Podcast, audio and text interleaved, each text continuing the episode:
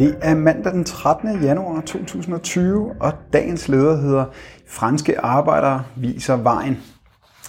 Strækkende franskmænd har tvunget landets regering til at tage sine forhatte pensionsreformer af bordet indtil videre.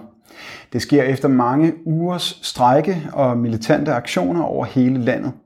Især jernbanerne og resten af transportsektoren har været ramt af strejker.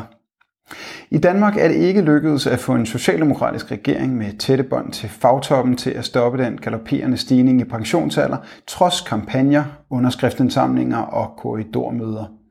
Det er til trods for, at regeringspartiet faktisk gik til valg på netop at sikre en værdig alderdom for arbejderklassen. De franske fagforeninger, der øh, tvang Macron i knæ, organiserer kun 8% af arbejderne. I Danmark er organiseringsgraden næsten 70%. Måden arbejdsmarkedet er indrettet på i de to lande er vidt forskelligt, men forløbet viser, at strækker og aktioner faktisk kan ændre styrkeforholdet. Vi har ikke tabt på forhånd.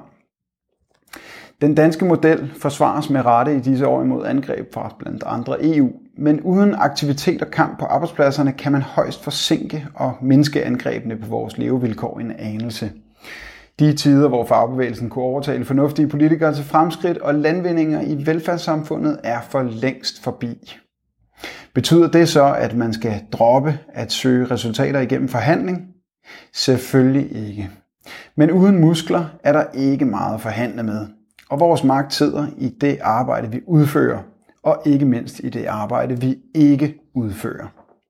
Den franske strækkebevægelse er et stort anslag mod EU's forsøg på at fjerne velfærdsrettigheder og øge mængden af billig og sulten arbejdskraft. Derfor er de franske arbejderes kamp naturligvis blevet skiftevis for tid og latterliggjort af de danske medier, som for eksempel da Tante Berlingske fremstillede øh, situationen med artiklen 52 år og klar til sofaen. Heldigvis ændrer Øh, ændrer borgerlige udgydelser ikke ved, at de franske arbejderes militante kamp tjener som inspiration til ikke at lade tyveri af vores rettigheder passere i tavshed og apati.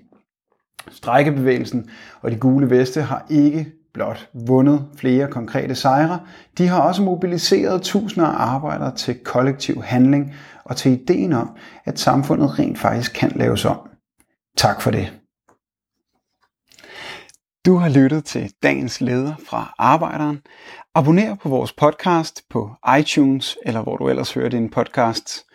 Du kan også klikke ind på arbejderen.dk for meget mere journalistisk indhold. Du er også velkommen til at følge Arbejderen på Facebook, Instagram eller Twitter, samt tilmelde dig Arbejderens daglige opdatering på Messenger.